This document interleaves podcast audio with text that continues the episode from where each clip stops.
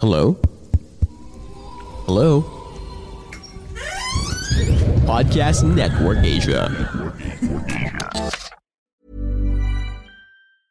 Ryan Reynolds here from Mint Mobile. With the price of just about everything going up during inflation, we thought we'd bring our prices down. So to help us, we brought in a reverse auctioneer, which is apparently a thing. Mint Mobile unlimited premium wireless. Ready to get 30, 30, bit to get 30, bit to get 20, 20, 20, bit to get 20, 20, bit to get 15, 15, 15, 15 just 15 bucks a month. So, Give it a try at mintmobile.com slash switch. $45 upfront for three months plus taxes and fees. Promo rate for new customers for limited time. Unlimited more than 40 gigabytes per month. Slows. Full terms at mintmobile.com.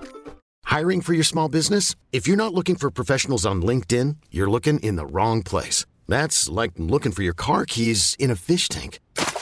LinkedIn helps you hire professionals you can't find anywhere else, even those who aren't actively searching for a new job but might be open to the perfect role. In a given month, over 70% of LinkedIn users don't even visit other leading job sites. So start looking in the right place. With LinkedIn, you can hire professionals like a professional. Post your free job on linkedin.com slash achieve today. Hey, it's Ryan Reynolds, and I'm here with Keith, co-star of my upcoming film, If, only in theaters May 17th. Do you want to tell people the big news? All right, I'll do it. Sign up now and you'll get unlimited for $15 a month in six months of Paramount Plus Essential Plan on us. Mintmobile.com slash switch. Upfront payment of $45 equivalent to $15 per month. Unlimited over 40 gigabytes per month. Face lower speeds. Videos at 480p. Active Mint customers by 531.24 get six months of Paramount Plus Essential Plan. Auto renews after six months. Offer ends May 31st, 2024. Separate Paramount Plus registration required. Terms and conditions apply if rated PG.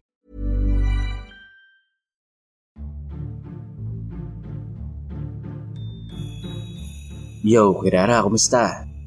Bago natin simulan ng kwento natin para sa araw na to, gusto ko lang po muna kayong batiin ng maligayang bagong taon at ah, saan po ay maging masagana, ah, malusog at ligtas tayong lahat sa ah, buong taon na ito. At happy birthday po sa lahat ng may birthday ngayon. Ah, belated happy birthday po kay Ma'am Emma Ah, late ko na nabasa yung email nyo. At ah, sa tropa namin na si ah, Marvin, belated, happy birthday. At sa aking bayaw na si JP, happy happy birthday sa iyo. At sa lahat ng may birthday ngayon, happy happy birthday po sa inyo. Favor naman po, pakilike naman po ng video natin. At mag-subscribe na na rin kung hindi ka pa nakasubscribe para sa marami pang minig stories. Anyways, simulan na po natin.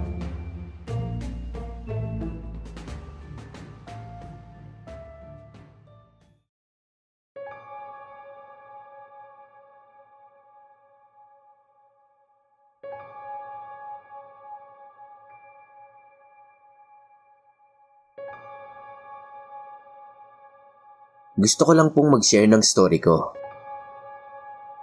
Dati po nung Pasko, nangaroling po kami ng mga tropa ko nung gabi. Marami po kaming napuntahan nun.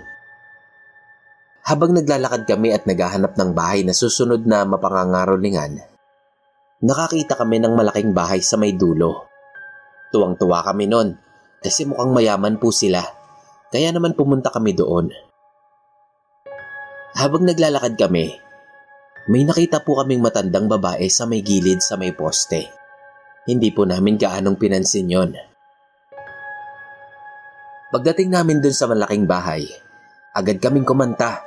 Talagang nilakasan namin yung boses namin. Ang tagal pa nga bago lumabas ng may-ari. Kaya ang akala namin, eh wala kaming mapapala. Okay naman yung napamaskuhan namin. Nagbigay sila ng 20 na para sa amin nung mga panahon na yon, eh malaki na. Kaya tuwang-tuwa kami at todo ang pasasalamat namin.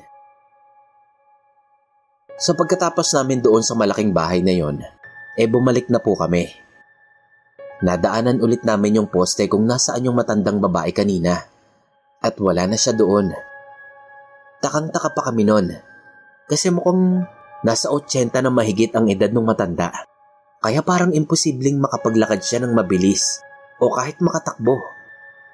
Iniisip namin na dapat sana eh maaabutan pa namin siya o kaya naman eh makakasalubong. So nagpatuloy kami sa paglalakad hanggang sa nakarinig kami ng pagtunog ng mga sanga ng puno. Tumingin-tingin pa kami sa paligid namin pero wala naman kaming napansing kakaiba Nagpatuloy lang kami sa paglalakad. Pero patuloy pa rin yung mga sanga sa pag-iingay. Hanggang sa nagulat na lang kami nung bigla na lang tumakbo yung isang kaibigan namin. Siyempre napatakbo na rin kami noon. Sabi niya, Tumakbo na kayo! Hindi normal yan! Takbo! Tapos napatingin kami sa likod namin. Doon ay may nakita kaming itim na itim na tao na tumatakbo papunta sa amin. Napatakbo kami ng mabilis nun kasi yung itim na tao eh para siyang aso kong tumakbo. Mabilis din yung pagtakbo niya. Malayo pa ang labasan ng subdivision na yon. Kaya naman nung nakakita kami ng posteng may malakas na ilaw, eh doon kami nagpunta. Pagtapat namin doon sa ilaw, nawala na rin yung itim na tao. Hinanap-hanap pa namin sa paligid namin. At nung hindi na namin ito makita, ay nagpatuloy na kami sa pagtakbo. Binilisan namin ang pagtakbo namin. Paglingon ulit namin, nakita namin yung itim na tao. Nakatayo na lang ito malapit sa poste. Pero nandoon siya sa medyo madilim na parte.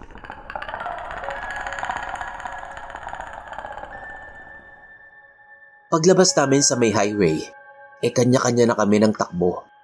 Nagdire-diretso na kaming pauwi nun. At kinabukasan, eh doon na namin napagkwentuhan yung nangyari sa amin. Alam namin na hindi ordinaryong tao lang yon at hindi yun bastang aso lang. Tao yun na tumatakbo na parang aso. Kaya naisip namin na isa yung aswang.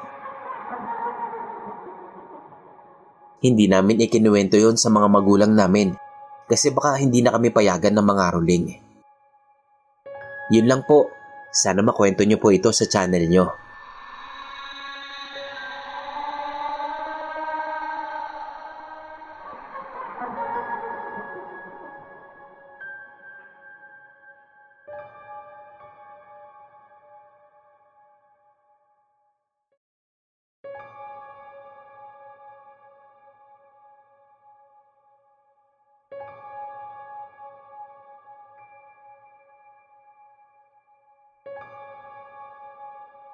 Hi Sir Kira, ako po ulit ito, si Bob. Ang kwento pong ito ay base sa karanasan ng mga ate ko. Tawagin na lang po natin silang Ate M at Ate L. Nangyari po ito noong kabataan pa nila. Taong 1990 daw po yon. Kung saan kukonti pa lang ang mga bahay at establishmento sa lugar nila. Si Ate M po ay nasa 14 years old pa lang noon Samantalang si Ate El, eh nasa 10 years old pa lang po. December 1990, sa bayan ng Los Baños. Nakaugalian na po ng buong pamilya namin na dumalo sa Misa de Gallo na nagaganap tuwing Kapaskuhan. Pero nung araw po na yon, si Ate M at Ate L lamang po ang natuloy sa pagsisimba. Ang misa po sa kanila ay ginaganap ng alas 4 ng madaling araw. So nung madaling araw po na yon, bago pa mag alas 4 ay umalis na sa bahay ang magkapatid upang magtungo sa simbahan. Wala silang ideya kung anong oras na eksakto noon. Sira daw po kasi yung orasan nila noon at hindi pa rin naman uso ang cellphone noon. Yung bahay po nila eh medyo malayo sa simbahan at napakatahimik po sa lugar na yon. Kakaunti din lamang ang mga kabahayan. Madamo pa ang daan at kakaunti pa lang din ang mga poste na may ilaw. Naglakad lang po sila noon dahil wala namang pampasaherong masasakyan sa lugar nila. Habang naglalakad po sila, nung nandoon na sila sa may tabing kalsada, meron daw pong napadaan na puting kotse. Mabagal lang daw po ang patakbo noon Napalingon silang dalawa doon sa kotse at napansin po agad ni Ate M na wala daw pong driver yung sasakyan. Nagulat siya noon pero hindi lang siya umimik kasi baka daw namamalikmata lang siya. By the way po, ito pong si Ate M eh madalas na siyang makakita ng mga kakaibang bagay. Nang makalagpas daw po sa kanila yung kotse, eh bigla daw po itong huminto. Pagkatapos ay umandar ng paatras pero mabagal pa rin. Nagtaka daw po silang dalawa. Muli nilang tinignan yung kotse at sa pagkakataon na yon ay nakita na din ni Ate El na walang nagmamaneho sa sasakyan. Napatanong pa si Ate M kay Ate El. Nakita mo ba yon? Walang driver yung kotse. Sumagot naman daw noon si Ate El. At sinabi niyang, Ate, wala ngang driver yung kotse. Pero umaandar. Sa takot nilang dalawa, ay nagtatakbo na sila ng sobrang bilis. Hanggang sa nakarating sila malapit sa simbahan, kung saan may nakita silang nagtitinda ng balot.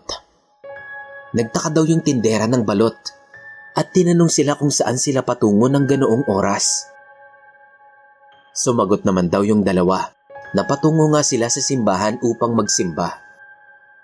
Napakamot ulo na lang daw yung tindera kasi ang sabi nito, eh masyado pa raw maaga. Alas 2.30 pa lang daw ng madaling araw nun. Nagkatinginan na lang ang magkapatid at sa takot nila, eh mas pinili na lang nila na magpatuloy na sa simbahan at doon na lang din daw sila magpapaumaga. Magmula din noon, eh hindi na sila nagsisimba ng silang dalawa lang, lalo na tuwing madaling araw. Yun lang po, maraming salamat.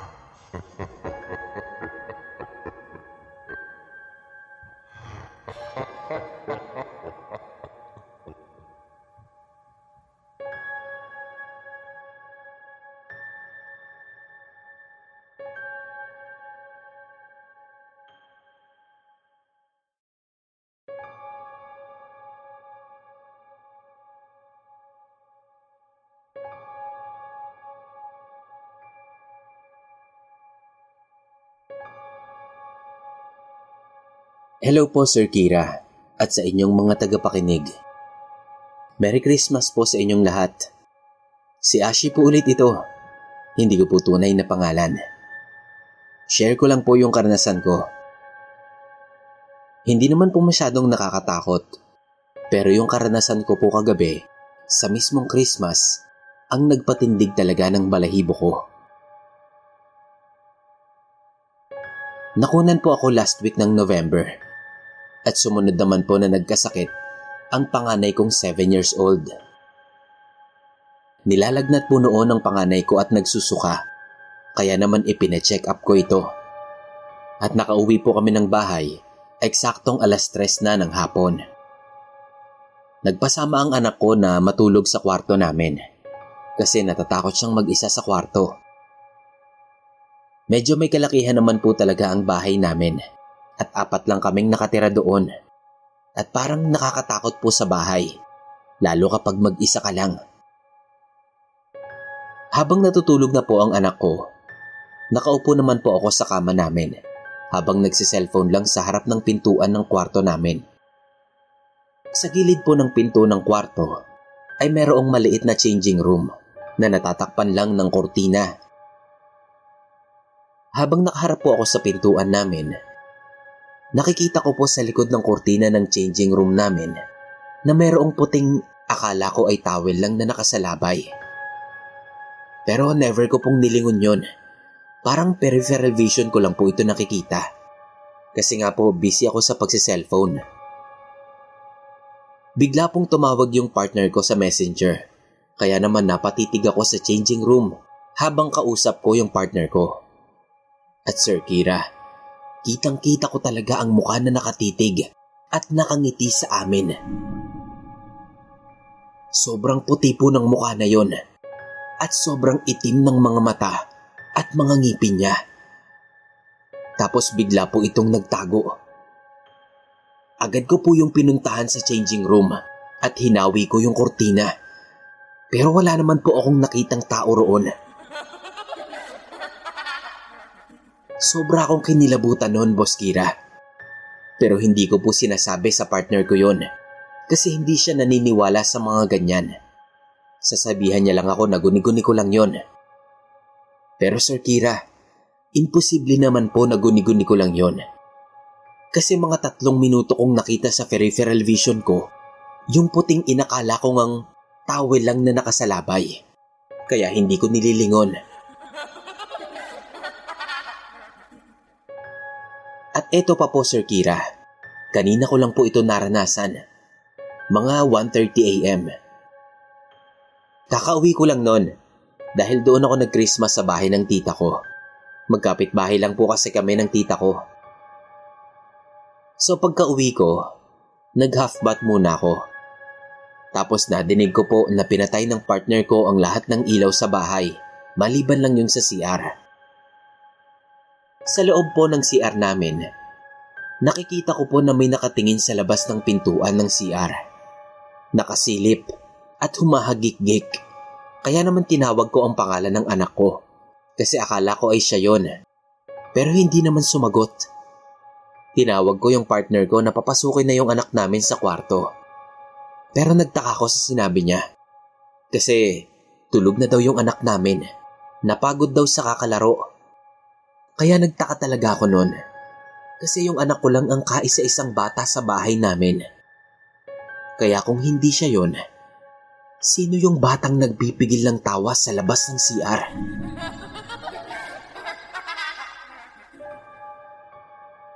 Sabi ng ate ko, baka daw yung anak ko yon na namatay. Kasi hanggang ngayon, hindi pa namin siya inililibing. Pero hindi ako naniniwala nun. Ang liit pa ng anak ko. Three months pa lang siya nung nakunan ako. Tapos yung nakita kong bata, eh nasa mga 5 to 6 years old na. Gusto ko sanang ipatawas kasi madalas na akong nakakakita. Kaso kasi hindi naniniwala yung partner ko sa mga ganyan. Yan lang po Sir Kira. Sorry kung medyo magulo yung story ko. Thank you po and God bless po sa ating lahat.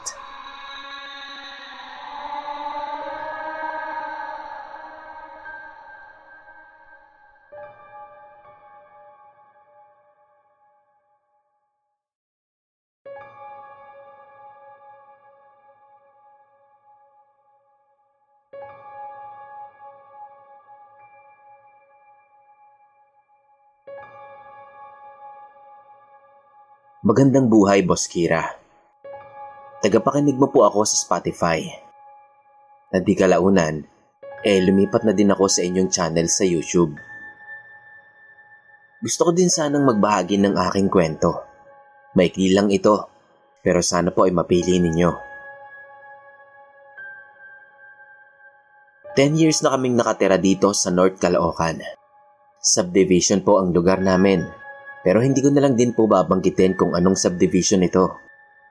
Sa loob naman po ng bahay nangyari ang kababalaghang ito. Kaya wala din naman kinalaman ng subdivision. Dalawa lang kaming mag-asawa na nakatira sa bahay namin. Paminsan-minsan ay nadadalaw kami ng relatives namin sa parehong side. Pero mas madalas po na ang pamangkin ko galing sa probinsya namin ang nandito sa bahay namin. Lalo na po last year dahil nagre-review ang pamangkin ko para sa exam niya. Patapos na yung review niya noon at ilang araw na lang din ang ilalagi niya sa bahay nung magtanong siya sa akin kung tuwing gabi daw ba ako naglilinis ng kwarto. So tinanong ko kung bakit. Naglilinis kasi ako pero hindi naman ako maingay at hindi rin ako naglilipat-lipat ng mga gamit kapag naglilinis. Sabi lang niya, gising pa daw kasi siya ng alas 11 ng gabi. Tapos tuwing ganoong oras daw, para daw bang may naglilinis sa kwarto. So ako naman, nagtaka. Kasi alas 11 ng gabi. Bukod sa tulog na kami noon, eh wala rin naman kaming naririnig na ingay sa kwarto. Ilang araw lang ay umuwi na din siya sa probinsya. Pero bago siya umuwi, Naikwento pa niya yung ilang mga napapansin niya o nakikita sa bahay. May nakikita daw siyang maliit na nilalang sa bahay. Minsan naman ay may mga anino daw na palakad-lakad sa second floor ng bahay namin. Tapos kapag nasa baba lang siya, Doon niya nadidinig yung mga kaluskos sa itaas na tila ba may nagpapalipat-lipat ng mga gamit doon. Actually, Boss Kira, aware naman ako na hindi lang kami ng asawa ko ang nakatira sa bahay namin. At may iba pang mga nakatira talaga dito. Pero ang huling paramdam nila sa akin, eh ilang taon na din ang nakalipas. Akala ko naman ay wala na sila at tuluyan na nilang nilisan ang bahay namin. Nang makaalis ang pamangkin ko, ilang araw lang, dinalaw naman ako ng kapatid ko. Dalawang araw lang siya na malagi sa bahay. At katulad ng sa pamangkin ko, nagkwento din siya ng kababalaghan na katulad na katulad ng kwento ng pamangkin ko. Sa kaparehong oras din, alas 11 ng gabi, nadidinig daw ng kapatid ko yung parang may nag-uusog ng mga upuan na nagmumula sa kwarto namin. Aniya, eh baka raw namamasko dahil nga malapit na din ang Pasko. Ipinagsawalang bahala ko na lang yung mga kwento na yon. Dahil hindi din naman kami ginagambala talaga o hindi naman kami ginagawa ng masama. Pero siguro, dahil na din sa dalawa na silang nagkwento, eh nabother na ako. Saktong umaga yon. Yung kama namin, eh may natanggal na parts sa ilalim. Kaya naman bawat kibot namin sa kama ay nag-iingay yung higaan. Kaya naman ang ginawa ng asawa ko ay ibinaba na lang muna niya sa sahig yung foam. Tapos doon kami natulog. Kinabukasan, ipinasok niya ulit yung maliit na upuan na kahoy at inilagay yon sa tabi ng foam sa side namin para may patungan siya ng cellphone niya So ito na nga, Boss Kira. Magte 10pm na nun. Ryan Reynolds here from Mint Mobile. With the price of just about everything going up during inflation, we thought we'd bring our prices down. So to help us, we brought in a reverse auctioneer, which is apparently a thing.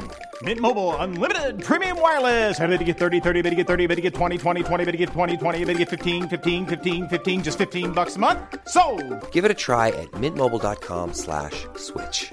$45 upfront for three months plus taxes and fees. Promo rate for new customers for limited time. Unlimited more than 40 gigabytes per month. Slows. Full terms at mintmobile.com. Hold up. What was that? Boring. No flavor. That was as bad as those leftovers you ate all week. Kiki Palmer here, and it's time to say hello to something fresh and guilt-free. Hello Fresh. Jazz up dinner with pecan-crusted chicken or garlic butter shrimp scampi. Now that's music to my mouth. Hello Fresh. Let's get this dinner party started. Discover all the delicious possibilities at hellofresh.com. Pumasok sa isip ko yung kwento ng pamangkin at kapatid ko. Yun bang ingay na nagmumula sa kwarto namin? So nagantay ako ng oras. At sakto boss, saktong alas 11. Nagsimulang maglikot yung upuang ipinasok ng asawa ko. Nasa gilid lang namin yun. Kaya naman talagang dinig na dinig ko ang bawat paggalaw nito. Hindi ko magawang tignan yon, Boss Kira. Kasi baka mamaya kung ano pang makita kong nakahawak doon na siyang naggagalaw ng upuan. Sa takot ko, nagtalokbong na lang ako ng kumot hanggang sa nakatulog na lang din ako. Kinabukasan, pinatanggal ko na sa asawa ko yung upuan na yon. Pagkatapos ay ikinuwento ko rin sa kanya yung nangyari nung gabi. Hindi naman kami masyadong matatakotin, pero hindi din kami sobrang tapang. Kaya naman agad ding ibinaba ng asawa ko yung upuan at sa lapag na lang niya inilalagay yung cellphone niya. At isa pa po, kapag may nararamdamang ganoon ang asawa ko, eh talagang nag-iingay siya sa bahay. Sumisigaw siya. Umaakyat siya sa taas. Pupunta siya sa likod at doon siya nag-iingay. Bukod sa isinasayaw na upuan, Boss Kira, ang latest na paramdam sa akin ay yung pangyayari bago ang Pasko. Gabi yon at nasa kusina ako. Nadinig ko na may nag-aakyat panaog sa hagdan. Naakala ko pa nga nung una ay yung asawa ko.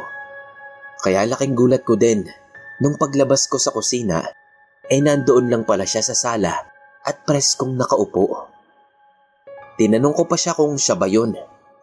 Pero hindi daw. Nadinig nga din daw niya yon at wag na lang daw naming pansinin. Kinabukasan naman ng umaga, Pasko na nun. Pareho kaming nasa babat nag-uusap. Nung bigla na lang may mga nag-ingay sa itaas namin na parabang may inililipat na mga gamit. Sabi ng asawa ko, hayaan na lang daw, baka raw namamas ko lang. Hanggang dito na lang, Boss Kira. Maikli lang ito pero sana po mapili nyo. Maraming salamat at God bless po.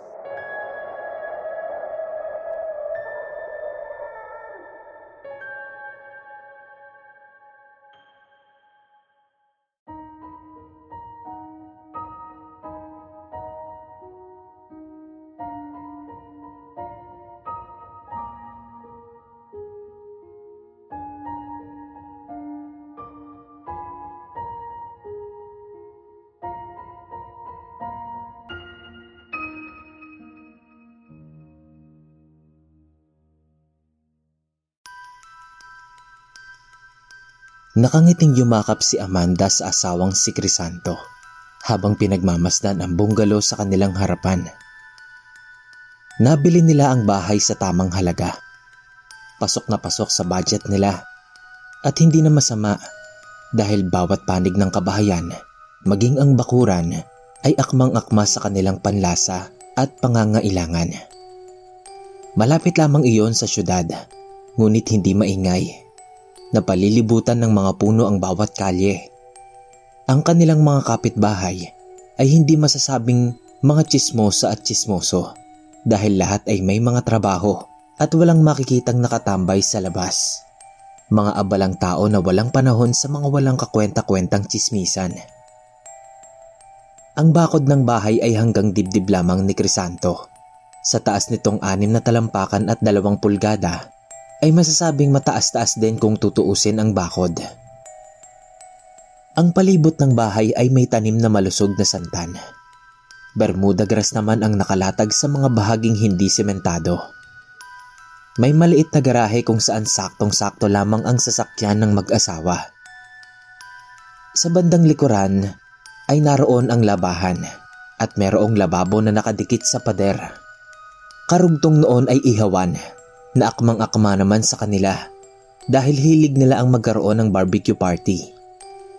Maaari silang mag-imbita ng mga kaanak at kaibigan upang magtipon-tipon sa likod bahay dahil medyo malawak iyon.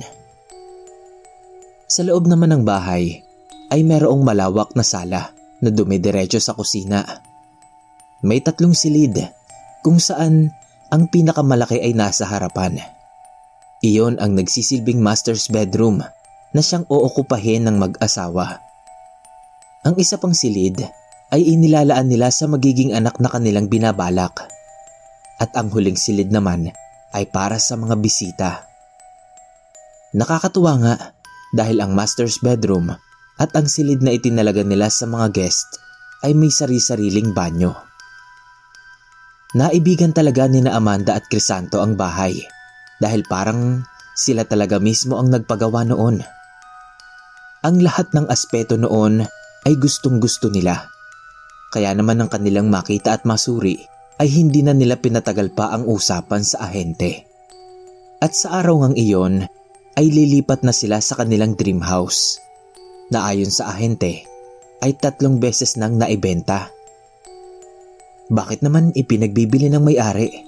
Tanong ni Crisanto nang mabanggit iyon ng ahente. Wala naman daw partikular na dahilan. Lumilipat lamang talaga ang mga dating may-ari dahil sa mga oportunidad na dumadating sa mga iyon na nakabase sa ibang lugar. Tatango-tango naman si Amanda. Sa isip ng ginang ay sila na siguro ang huling magmamay-ari sa pamamahay na iyon dahil wala silang balak pang lumipat sa ibang lugar. Maayos na kasi ang trabaho nilang dalawa ni Crisanto bilang mga freelancer. Napag-usapan na rin nila na magtayo na lamang ng negosyo upang hindi naman sila gaanong umasa sa kanilang mga trabaho na sa kasalukuyan ay usong-uso. Ika pa ni Crisanto ay hindi sila nakasisiguro sa estabilidad ng naturang trabaho. Ngunit sa kasalukuyan ay nanamnamin muna nilang mag-asawa ang pagkakaroon ng sariling bahay. Sa wakas ay nakaipon na sila ng pambili matapos ang dalawang taong pangungupahan matapos ang kanilang kasal. Sa wakas din ay magkakaroon na ng katuparan ang minimithi nilang pagkakaroon ng anak.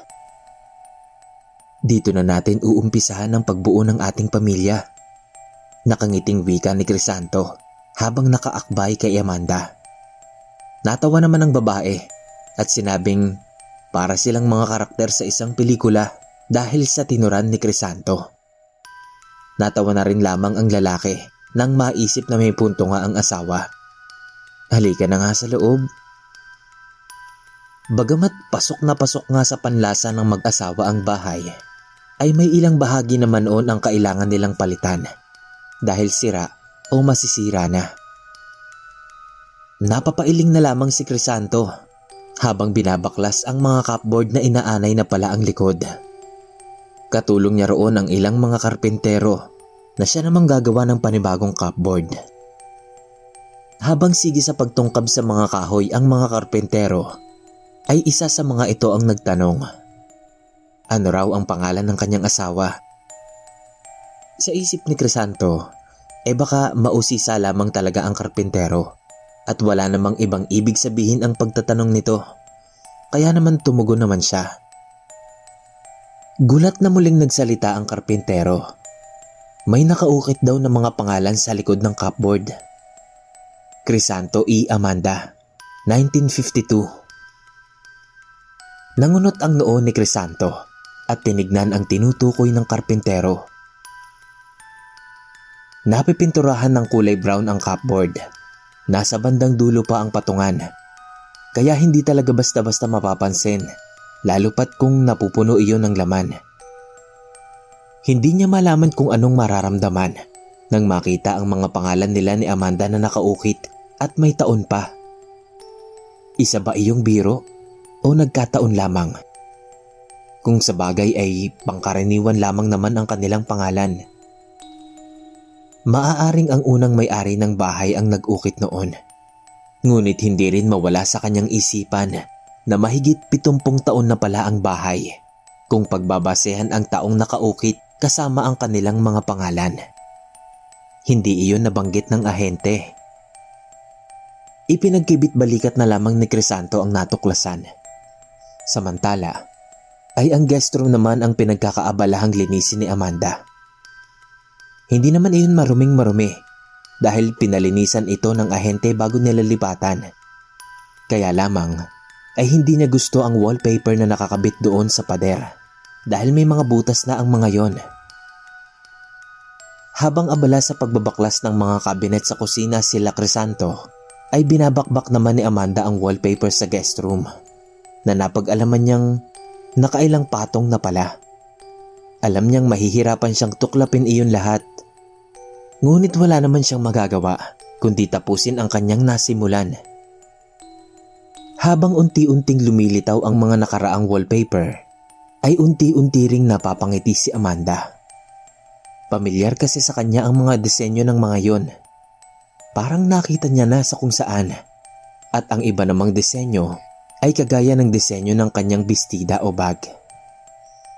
Pakaramdam niya ay siya mismo ang pumili ng mga wallpaper na yon dahil gustong gusto niya ang disenyo ng mga iyon. Napakagaan ng pakaramdam ni Amanda habang naglilinis siya sa guest room. Nung naghahapunan ay napag-usapan ng mag-asawa ang kanika nilang napansin sa bagong bahay. Kung si Amanda ay tuwang-tuwa, takang-taka naman si Crisanto. Kakaiba raw kasi ang bahay na yon at para bang para talaga sa kanila.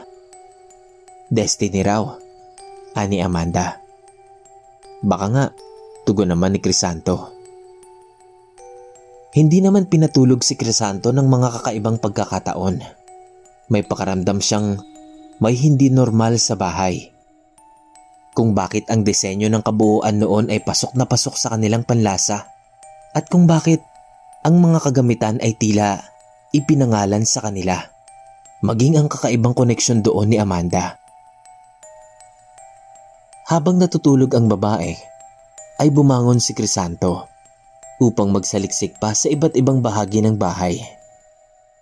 Hindi naman kumpleto ang mga gamit nila roon. Ang ilang kagamitan ay iniwan lamang ng mga dating nakatira. Ngunit maging ang mga iyon ay tila ba pag-aari talaga nila. Sa silid na itinalaga nila para sa kanilang anak sa hinaharap, nakaimbak ang mga gamit na nadatnan nila roon. Ang mga gamit na pamilyar na pamilyar sa kanila kahit pa unang beses lamang nila iyong makita nang sila ay lumipat sa bahay na yon. Anong hiwaga ba tong meron dito sa bahay na to? Bulong ni Crisanto habang inililibot ang paningin sa kabuuan ng silid. Nilapitan niya ang isang mesa na pang-opisina may mga drawer iyon sa kabilang gilid at sa pinakagitna. Hinila niya ang gitnang drawer at tumambad sa kanya ang ilang folder na ang iba ay naninilaw na samantalang ang iba ay medyo bago pa. Kumuha siya ng isa at binuklat iyon. Gumapang ang kakaibang lamig sa kanyang gulugod nang makilala ang kanyang pangalan at pirma sa isang papeles na naroon. Ngunit ang petsa at taong nakatala ay panahong hindi pa siya naisisilang. 1982. Binuklat pa niya ang folder at ang sunod niyang nakita ay pangalan at pirma naman ni Amanda sa kaparehong taon. Napahawak siya sa ulo para siyang nahihilo dahil sa kilabot na nadarama. May nagbibiro ba sa kanilang mag-asawa? Hindi nakakatawa. Kinuha niya ang iba pang mga folder at binuklat. Mas malala ang mga iyon dahil 1952 pa ang taon na nakasulat, kagaya ng taon sa cupboard. Halos mapunit na ni Crisanto ang mga papeles dahil sa paghahanap ng palatandaan na isang biro lamang ang lahat. Inikot niya ang buong silid. Baka may kamera na nakatago sa sulok at pinagtatawanan na siya ng kung sino mang nakaisip ng kawalang yaang iyon. Sa kakaikot niya ay nadulas siya sa isa pang papel. Napahiga siya at ang papel naman ay lumipad pa itaas hanggang sa unti-unti ring bumaba sa kanyang dibdib. Sa kung anong dahilan ay tila sinasabi noon na nakasulat doon ang dahilan ng lahat ng misteryong bumabalot sa paninirahan nila roon. Akmang babasahin na ni Crisanto ang nilalaman ng papel. Ngunit bigla namang dumating si Amanda. Dali-dali siya nitong nilapitan upang patayuin at tinanong kung anong ginagawa niya sa silid na yon. Kamuntik nang makalusot sa kanyang paningin na mabilis nitong nakuha ang papel at ginusot bago ibulsa. Akin na yan, aniya, na ang tinutukoy ay ang papel. Nginitian siya ng babae at inakbayan. Hindi pinansin ang kanyang sinabi. Bagkus ay niyaya siyang magbalik na sa kanilang silid. Yung papel. Gate pa niya. Ibigay mo muna sa akin. Wala raw. Nananaginip pa raw ata siya. Sa puntong iyon ay kumbinsido siya na may itinatago si Amanda. Kaya naman mabilis siya nitong iniikot upang madukot ang laman ng bulsa. Pagkakuha sa papel ay biglang nag-hysterical si Amanda. Wala raw yun kaya huwag na niyang pansinin. Itapon na lang daw. Punitin. Sunugin. Pilit iyong inaagaw ng babae. Ngunit dahil sa kanyang tangkad ay hindi nito maabot ang papel na naitaas niya at saka binasa taong 2052. Makikitang nakangiting yumakap si Amanda kay Crisanto habang pinagmamasdan ang bungalow sa kanilang harapan. Nabili nila ang bahay sa tamang halaga. Pasok na pasok sa budget nila at hindi na masama dahil bawat panig ng kabahayan, maging ang bakuran, ay akmang-akma sa kanilang panlasa at pangangailangan. Sa di kalayuan ay nakangitiring nakatanaw sa kanila ang ahente ng nasabing bahay.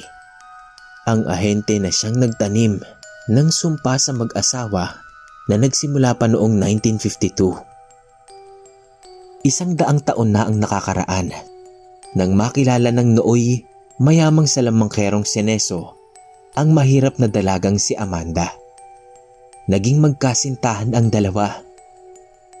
Ngunit dahil hindi mabiyayaan ng anak sa kabila ng mga salamangka at inuming inimbento ni Neso, ay naghanap ng ibang paraan si Amanda.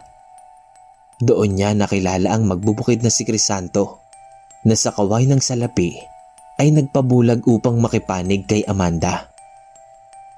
Mayroong kasulatan na pinirmahan ang dalawa na nagsasabing ang kanilang pagtatalik ay para lamang mabuntis si Amanda. Ngunit sa hindi inaasahang pagkakataon ay nahulog ang loob ng mga ito sa isa't isa. Kaya naman sila ay nagpakalayo-layo at nagtago mula kay Neso. Tinangay pa ni Amanda ang malaking porsyento ng kayamanan ng salamangkero. Takot na takot noon si Crisanto dahil hindi lingid sa kaalaman nito ang kakayahan ni Neso. Subalit ginarantiyahan ni Amanda na hindi totoo ang mga salamangka ng lalaki. Kung talaga raw mahusay ito, dapat ay nagkaroon na sila ng anak. Nagpakasal at nagpakasaya ang dalawang taksil sa bungalow na ipinagawa nila gamit ang pera ni Neso.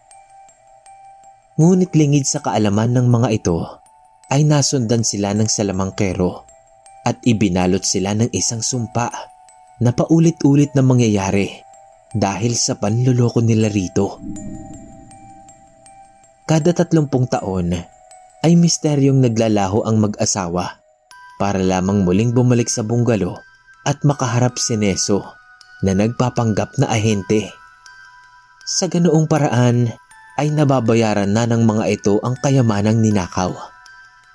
Bukod doon ay nagkakaroon ng kalituhan ang dalawa dahil pamilyar sa kanila ang bahay at makikita pa nga ang pangalan ng mga ito na nakasulat sa kung saan saan.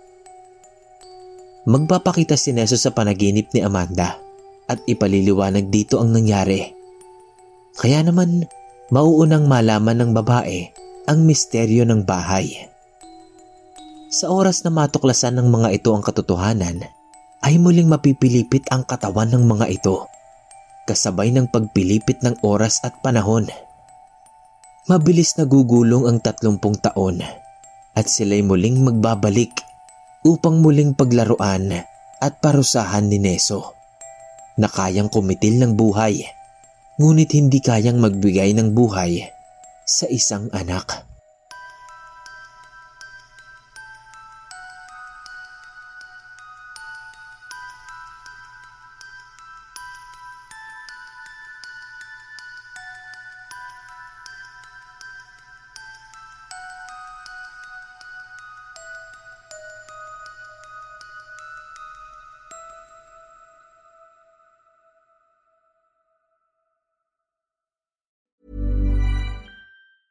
Ever catch yourself eating the same flavorless dinner three days in a row?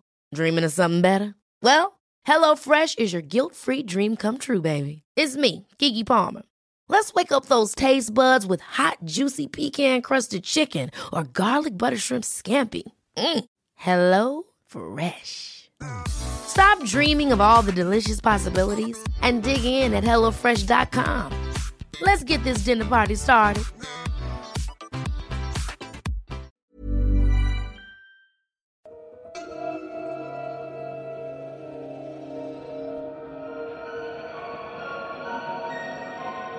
Kumusta po? Maraming salamat po sa pakikinig nyo sa ating kwento. Kung nagustuhan nyo po ito, please like and share.